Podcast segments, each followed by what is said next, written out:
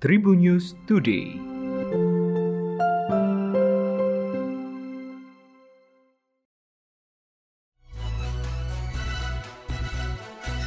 Halo Tribuners, berjumpa kembali bersama Memes. Memes akan berbagi informasi untuk kamu dimulai dari berita nasional. Sudah sebulan berlalu namun kasus pembunuhan ibu dan anak di Kabupaten Subang, Jawa Barat hingga saat ini belum terungkap. Polisi juga menangkap dalang dan pelaku dari perbuatan keji itu. Lalu apa kendala polisi? Kabit Humas Polda Jawa Barat, Kombes Pol RDA Chaniago mengatakan pihaknya saat ini masih bekerja keras untuk mengungkap pelaku. RD mengatakan dari keterangan saksi-saksi serta bukti-bukti yang ada nantinya bakal mengarah pada tersangka. Kasus yang menewaskan Tuti Suhartini 55 tahun dan anaknya Amalia Mustika Ratu 23 tahun itu kata dia sudah menjadi perhatian pimpinan. Bahkan Barreskrim Mabes Polri pun ikut turun tangan dalam mengungkap perkara ini. Sebelumnya, warga Kabupaten Subang digegerkan dengan temuan jasad ibu dan anak bersimbah darah di dalam bagasi mobil. Identitas keduanya diketahui merupakan Tuti Suhartini dan anaknya Amalia Mustika Ratu. Dua jasad ibu dan anak itu ditemukan di bagasi mobil jenis Alphard di Dusun Cisoti, Desa Jalan Caga, Kecamatan Jalan Caga, Kabupaten Subang pada Rabu 18 Agustus 2021 pagi. Sejumlah pengunjung merasa kecewa karena tidak diperbolehkan masuk di bioskop Cinepolis Mall of Serang atau MOS, Kota Serang Jumat 17 September 2021. Mereka dilarang menonton karena baru mendapatkan vaksinasi dosis pertama. Seorang pengunjung, Imam Mahmud, mengatakan dirinya sudah menggunakan aplikasi Peduli Lindungi namun tidak boleh masuk. Hal tersebut lantaran dirinya baru mendapati vaksinasi yang pertama. Padahal ini yang pertama kalinya dirinya akan nonton untuk melepaskan penat dan kerinduan menonton film kesayangan di bioskop.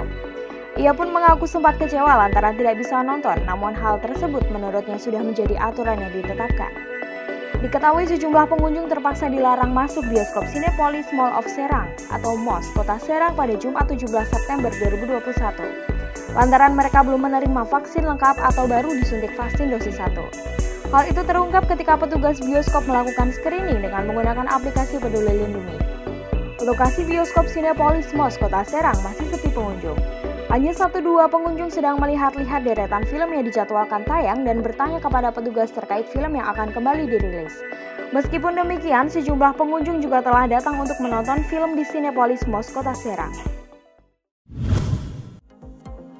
Dahulu vokalis ST12 Charlie Van Houten bisa terhitung cukup terkenal di masanya. Membawakan lagu dengan unsur pop Melayu, Charlie bersama tim band yang lain sukses menghibur tanah air. Hampir semua lagu-lagunya banyak digemari oleh kaula muda. Hingga kini tidak sedikit pula yang masih menyanyikannya.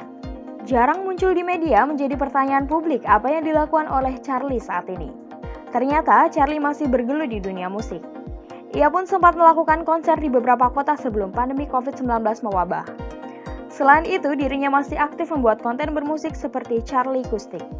Di sana, ia mengcover lagu dirinya dan penyanyi lain, tapi tetap izin dengan pihak terkait. Namun tidak hanya ini, di sisi lain ia kini telah merambah sebagai pengusaha.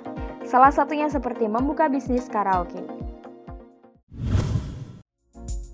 Berikut ini hasil klasemen terbaru kompetisi BRI Liga 1 2021, di mana ada dua tim yang akan saling sikut untuk memperebutkan puncak klasemen pada pekan 3 kompetisi. Persib Bandung dan Bali United yang akan saling bertemu pada pekan ini dipastikan akan saling membunuh pula demi meraih 3 poin penuh. Kemenangan akan membawa salah satu dari kedua tim semakin kokoh berada di puncak klasemen.